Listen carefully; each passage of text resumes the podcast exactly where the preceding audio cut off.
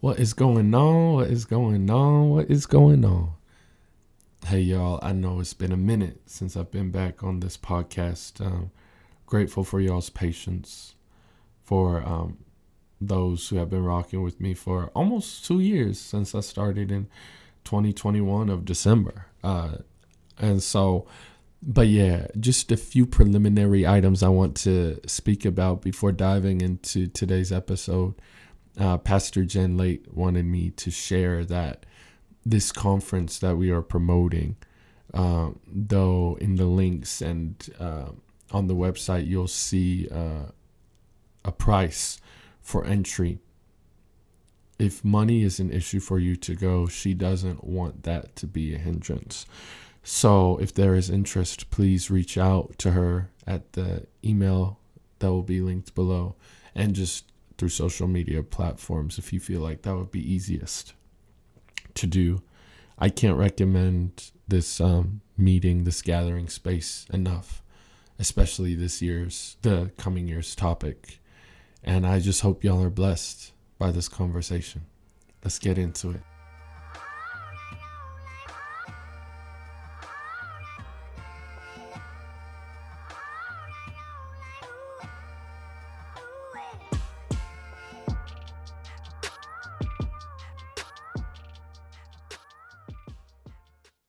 Hey, y'all, what's good? Here we are with another day and another episode of the Pilgrimage Podcast. I'm your host, Zeru Fitsum, and I've got dope guests with me today. Two of them are returnees. One of them, it's their debut, but it's not my first time talking to them. We got Leah Wrenne, we got Robert Monson, we got Pastor Jennifer Layte here on the podcast today. What we're going to be doing today is talking about a conference that is happening in January, and it is called Winter. I almost called it Solstice. It's called Winter Solace 2024. I was part of this conference on Zoom last year, and we talked about belovedness and being a child of God, and I was very blessed by it, as y'all have heard the story on the podcast with Pastor Jen. But yeah, these folks that are on this episode with me are a portion of the group that are leading groups at this. So yeah, I want to start with Jen. Why don't you share a little bit about the topic this year? So the theme of Winter Solace is home. The topic was actually Robert's idea. So he probably has more to say about it than I do. But I really do think that it is an important topic. It is one that's been kind of pressing on the back of my brain maybe for a while, and I haven't spent a lot of time myself contemplating it until Robert brought it up in an early conversation earlier this year. Home is such a necessary thing, and it is such a hard place to find. A lot of us come from home backgrounds that were tricky. I had a pretty safe upbringing, I would say, but I know that my experience is not common to many. And at some point in our lives, I think we all feel like we have to leave home. And then the task kind of becomes, where do we find home after that? Because it is a place that we need. I took a class in college. It was a CS Lewis, J.R.R. Tolkien, Charles Williams class. It was pretty awesome. Wow. And it was taught by Dr. Tom Howard, who is somewhat recently deceased, I think. His premise was that all three of those authors are really writing about returning home, and their characters usually leave home, go through stuff, and then return home, but it's not the same place that they left, even if it is. And I think that that's sort of what the pilgrimage is about too. Pilgrimage is obviously a moving metaphor. But the implication is somebody left somewhere and is traveling somewhere intentionally. Yeah. And so that's kind of what's behind this for me. My personal feeling is like the answer in the back of the book. Jesus is home. Mm. But there are a whole lot of ways to unpack that and ways to process the metaphor of home, I think, for this retreat. I like that. So Robert, my brother, it sounds like this thought and idea originated from you. What was going on through your mind as you brought this up, and how do you think about home? Yeah, a few things. I was thinking as Pastor Jen was talking, I was thinking of Frodo. And Frodo left his house and in the safety of the home that, his family had established, and went on this journey with people that he learned to make home with on the journey as he left the Shire. And then came back a changed person, right? So he had his original home, he made home with others, and then returned to a place that was different as he was different, right? Mm-hmm. And so for me, I have been thinking about home for a while, actually a couple years, because the messages around creating home are pertinent to our world today, right? Many are displaced from their geographic location, losing bits of their culture or community, things that signify home to them, right? That's globally, we see so much of that.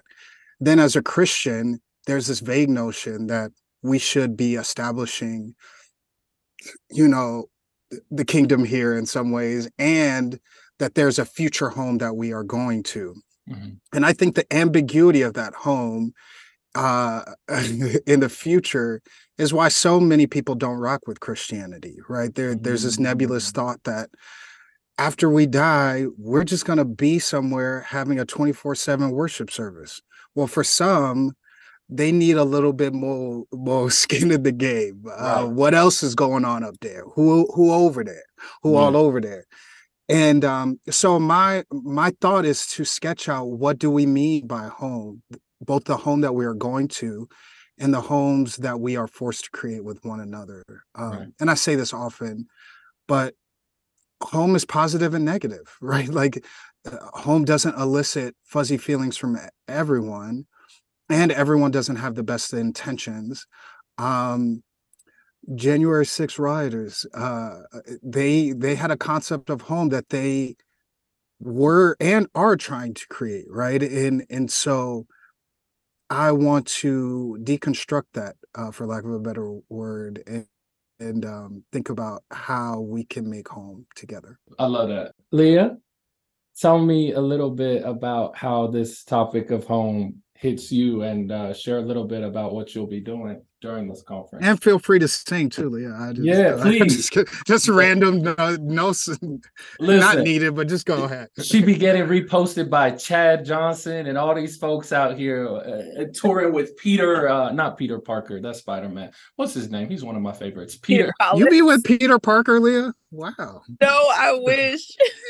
Yeah, Peter Collins, one of the dopest artists out there. So yes, I'm excited to have you on. Yeah.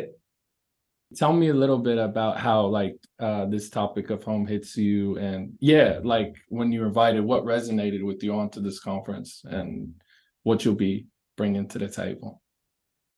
I feel like for me personally, I think the last few years have been kind of a journey of seeing my own body as home for me, and being a safe place, because I feel like just personally having anxiety, it's really difficult for me to feel safe in a lot of places, even in the house I grew up in.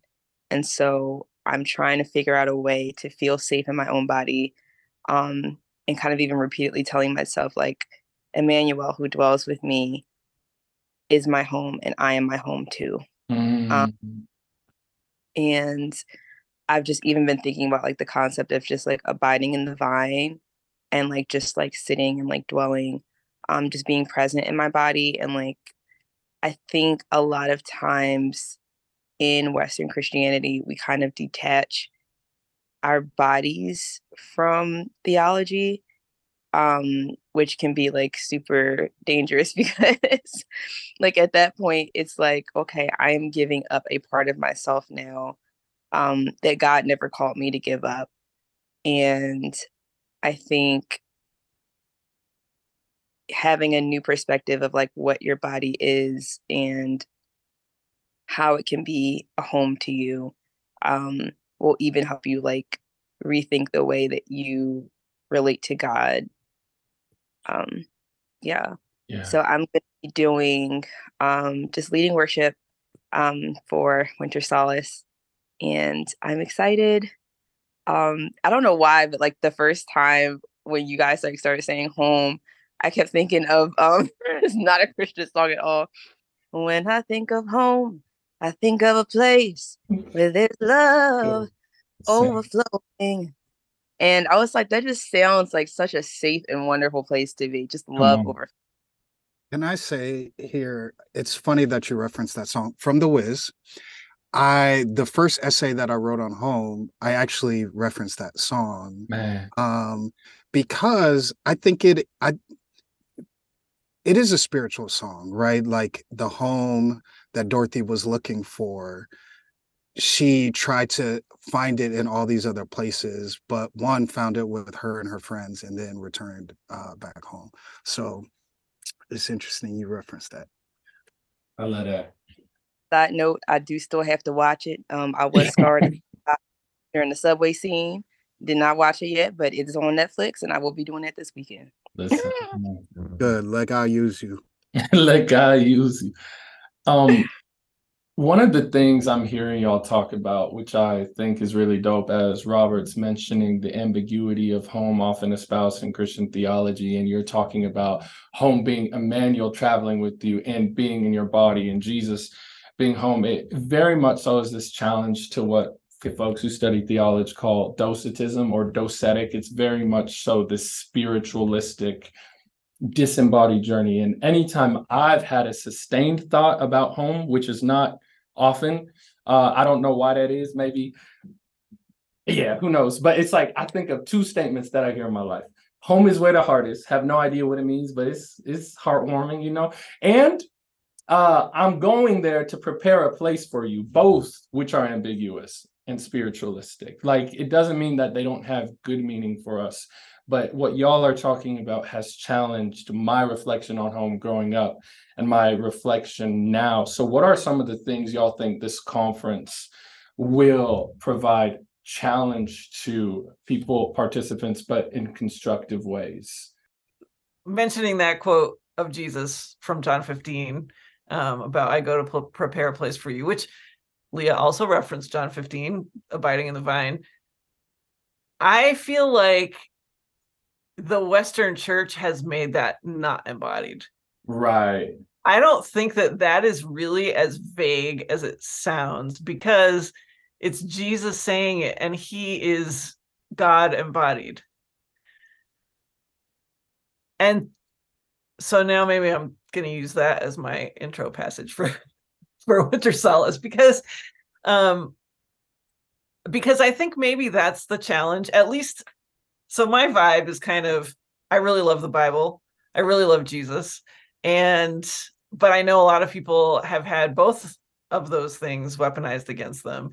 And I find it invigorating to help people read the familiar texts and see things that are there that they didn't notice because of how the majority culture here has portrayed them. Yeah. And so I think maybe the challenge that I, at least from my part of this conference, would put is Jesus is, well, like Leah said, Jesus is with us, God with us, and we are embodied. And it's a little less, home is still kind of a nebulous concept, as we are seeking our home, but it's not as maybe out there and vague and dreamlike and boring as we have sometimes been led to believe. And I think the way that we get at that is by looking at who Jesus was in the flesh. Mm-hmm. He was embodied and not boring and not nebulous and very welcoming and loving. Yeah, I can't help but thinking that we're talking around this element of home and embodiment and still in the shadow of COVID-19, right? Mm-hmm. And with wars and rumors of wars, right? And so we are talking about these issues at a particular time that is troubled. The globe is still reeling from a pandemic that we still haven't got consistent messaging on, right? And a lot of people are not here with us that were a couple years ago. Yeah. Many people have been trapped in their homes for an extended period of time. And so I feel really sensitive to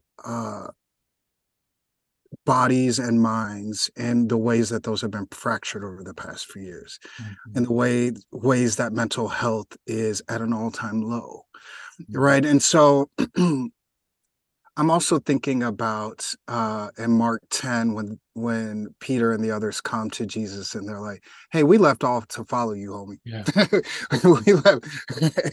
we left a great deal to follow you. This is the new Robert translation. And we're lacking.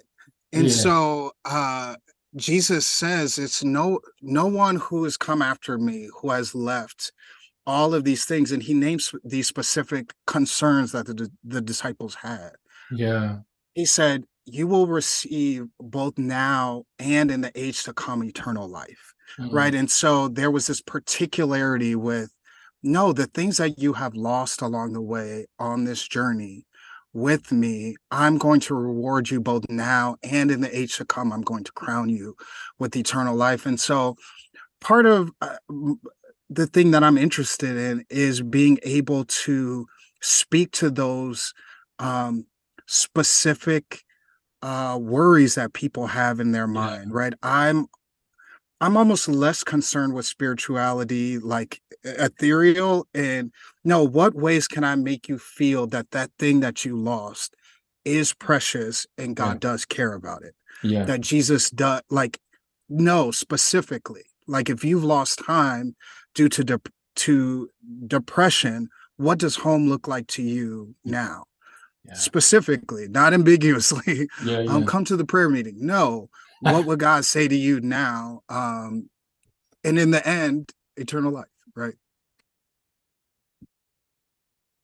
I don't know how you can make something so deep and goofy at the same time. I love it. I am goofy. Go ahead. Indubitably. I love it though. Leah, I wanted to ask you about what does song selection look like with a concept that can be so ethereal? I don't really know what the worship world got in terms of this idea. So I realize you can't just create songs to only make it embodied, but has that, and I don't know if you've chosen the songs yet either, but yeah. It got Leah. That's what it's got. It got Leah.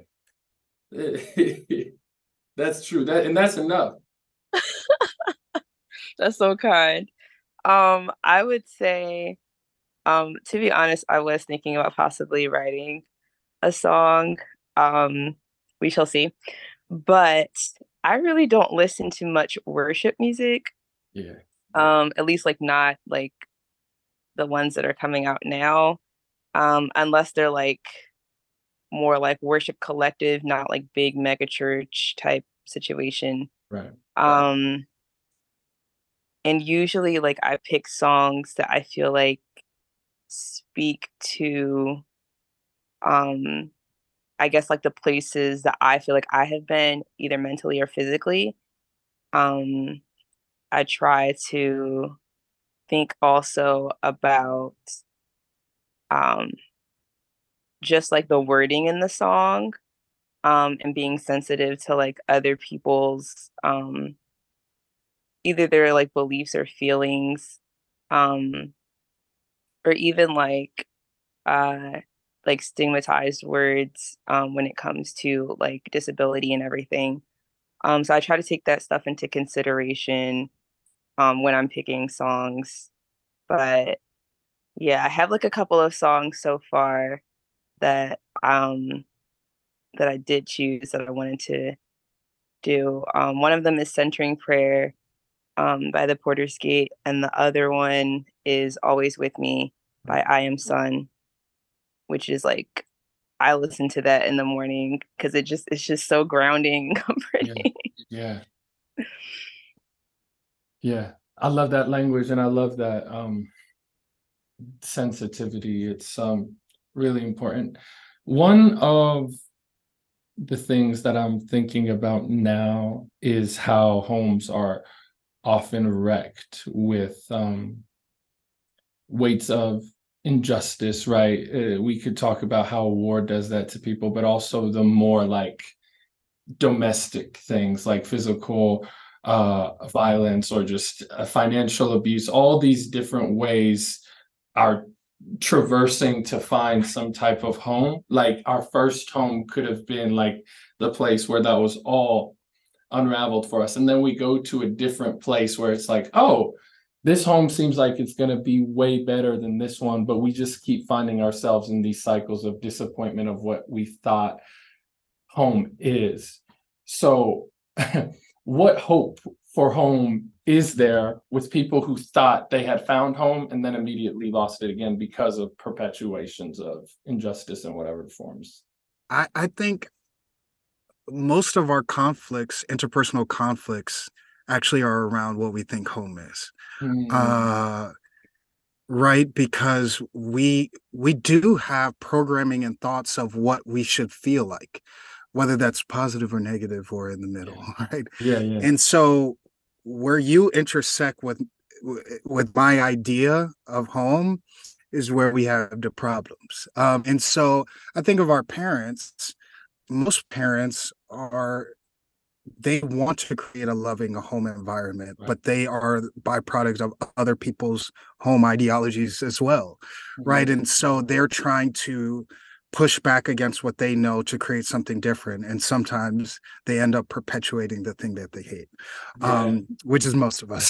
So I think the hope for me is being able to analyze those elements of home that I have already created, the negative things, the positive things, and even with my upbringing, I'm able to look back now and see what my parents were reaching for, even though that they were very dysfunctional, and a lot of my mental conflicts are because of their child rearing.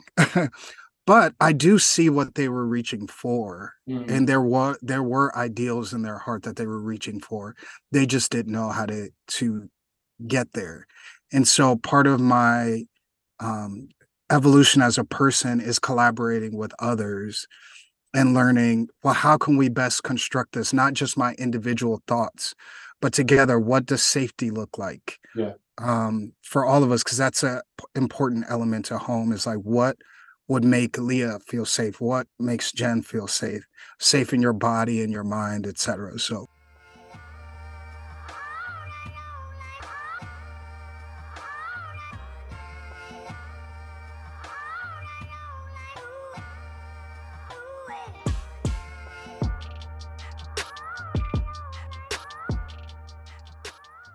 Yeah, so I really like what Robert had to say. Totally true that we are products of people who are products of other people who are like, it just goes all the way back. And I do think there's a lot of value to becoming aware of, and this is going to sound like I'm saying you have to take all the responsibility on this yourself, which I'm not saying. But when you become aware of your own patterns and your own, like where they came from, it becomes much easier to notice them in other people. Yeah. Which helps over time with practice, enable better relating even if the other people are not as self-aware yet. I teach a class called Stepping Into the Story, and we go through a lot of things. It's kind of a look back to move forward kind of class.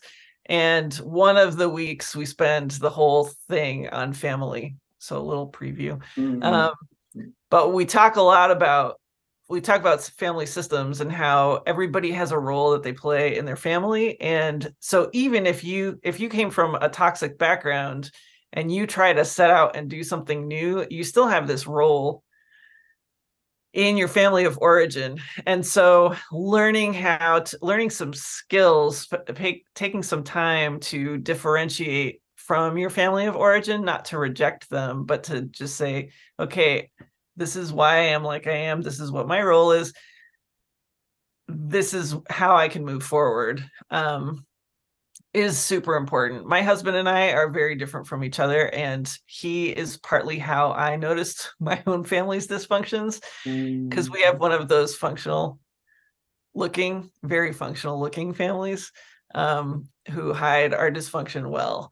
And I love them. They're fantastic, but I am much more aware of stuff that my branch of the family needs to work on because of being with somebody so different.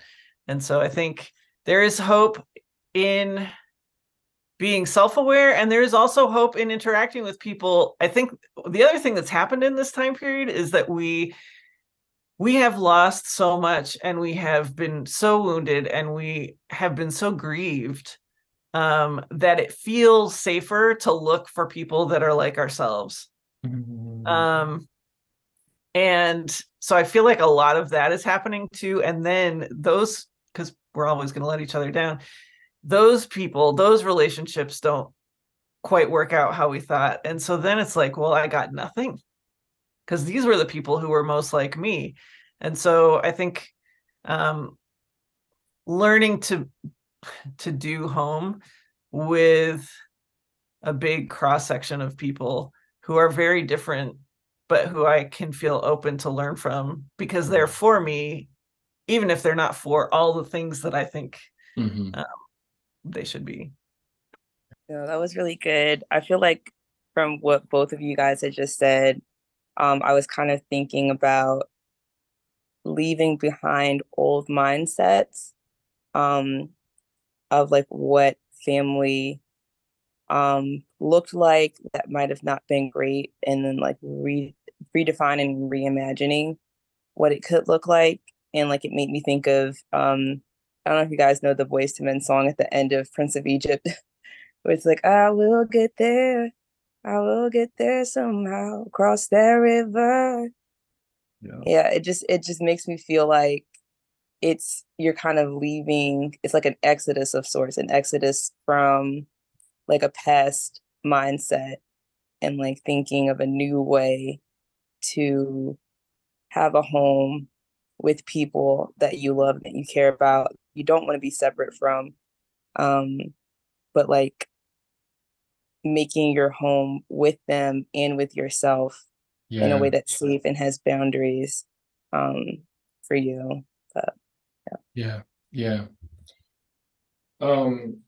But there are also other folks who aren't here in this podcast episode with us that will be there for those of y'all who joined, that I want Pastor Jen to be able to give us an idea of what they'll be doing at this conference. So please share.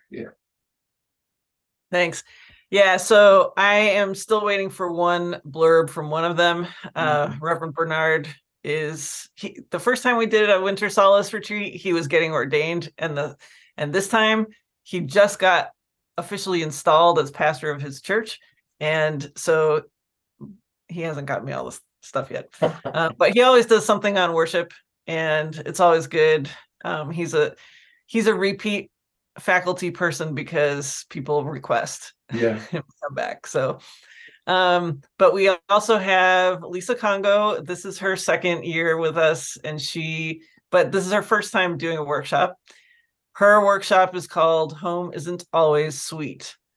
And her description is, for many, the imagery of home is not safe or positive. What does it mean to find a peaceful home when home has not meant safety? Mm-hmm. Amy Sandova is also running a workshop. Hers is called Home Alone. Sometimes the scariest place one can be is alone with their thoughts. They can be so loud, they're suffocating, so intrusive, they invade every space, and so crippling, we crawl through life. Are we always at the mercy of our past? Will we constantly try to outrun our biggest failures? Are we able to look in the mirror and like the person we see? Maybe it's not about being home alone, but learning how to be at home with yourself. In this season, we will learn how to confront our negative thoughts, discover the roots of shame, and start the foundation for a home where we can find peace dwelling with God. And last but not least, Chandra Crane. She's going to do something about home now, but not yet. Can we even flesh out what Jesus being home is, as y'all have said this, not just preparing this, but the person of Jesus who has made space for us to make home in ourselves, to find home in him. What can people be looking forward to, at least in some of the sessions, to actually understanding what that means? Just on the basis of what I already do, I've been doing a lot of work lately, which ties back to this, to 23's Winter Solace Conference, on what our identity in Jesus really is, and how if he is God embodied, but he's also the quintessential human being. And so we are. My working theory is the closer we draw to him, the closer we draw to ourselves. Because he is the embodiment of what humans were meant to be. And we're not supposed to stop being ourselves. We're supposed to be like the Robert flavored version of Jesus, and the Leah flavored version, and the Zeru flavored, and the Jen flavored version of Jesus. I didn't make this up. I don't remember where I got it, but somebody tweaked the "What would Jesus do?" question and made it "What would Jesus do if he were you?" And I think that, to me, that's kind of the foundation for this. If we can find Jesus, then we can find us. In the book of Revelation, he says that he's going to give the person who's faithful or something a stone with their true name on it. And that has always captivated me. And I really think that that's what he longs to do. He longs to call us our true names, and he longs for us to live that true name. And I think that is another way of saying home. Yeah, I think about, making our home with Jesus. Jesus is our home. I'm a pragmatist. I have to find Jesus now. I really do. And I think about in Matthew 25, where Jesus says, I was hungry, and you came to me, I was thirsty and you gave me a drink. I was a stranger and you invited me into your home. And he talks about being in prison.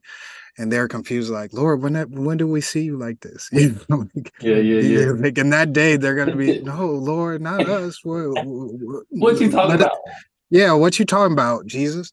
And I think of that connection that he made to, you're going to be able to find me with the least of these. You're going to be able to experience me. You're going to be able, you don't have to look in the clouds. You're going to be able to touch and feel and experience. And so I don't mostly think of that in terms of like evangelism or different things like that.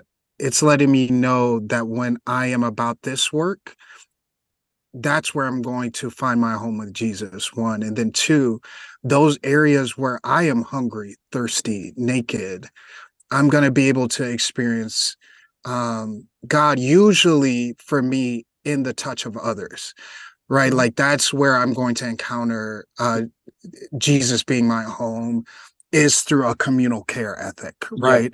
I can't see Jesus with my naked eye, but I'm going to be able to experience that love of my community showing me kindness in that place of vulnerability. Yeah. When I'm having an anxiety attack, I need to see signs of Jesus's home there, right? And so that's what I think about.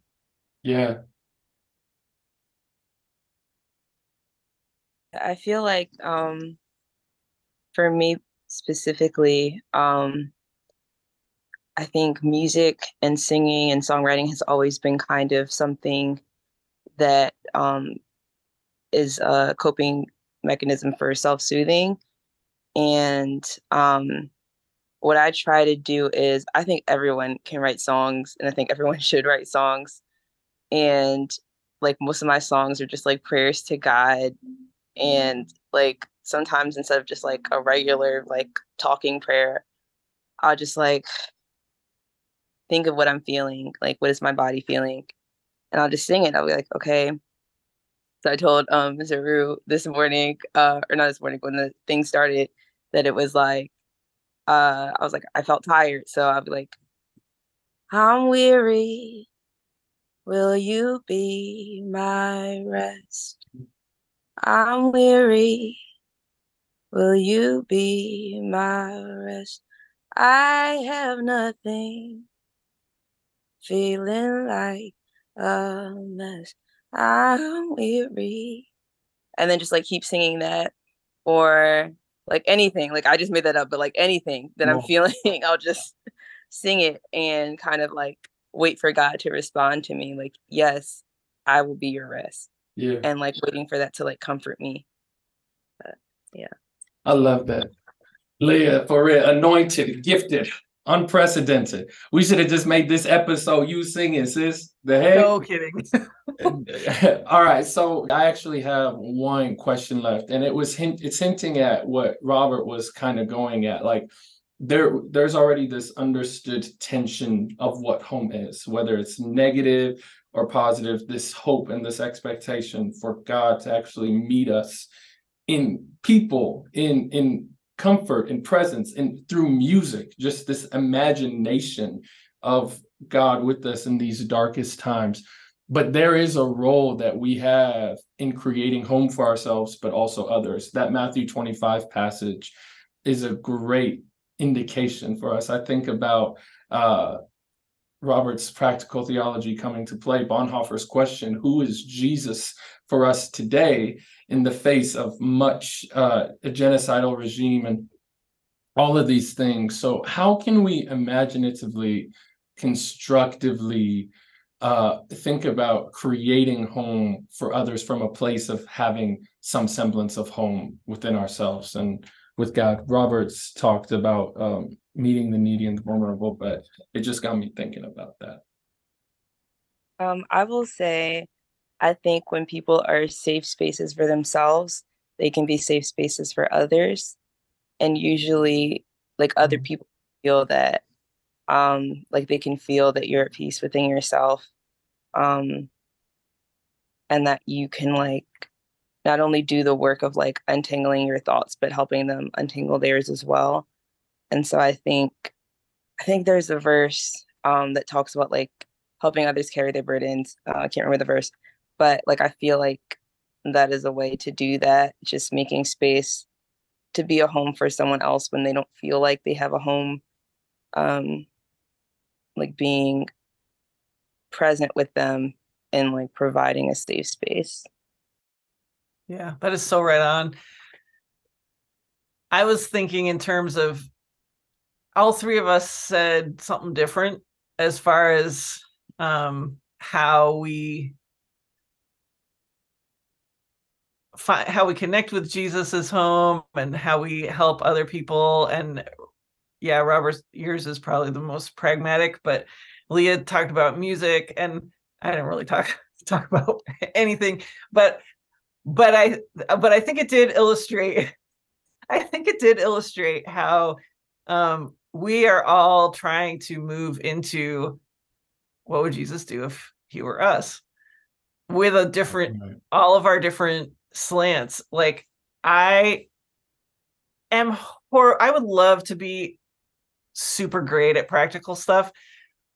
I don't, my brain doesn't work like that. I don't see things in that way, but the pilgrimage formed because what I did see was my own experience of feeling hurt in church. And then other people just kind of, church was not a safe home. And so feeling like, okay, I don't see myself as the end all and be all of this, but I know what I've worked through and I know how Jesus has gotten me through this. And I think I have something that I can share with other people to help them work through it.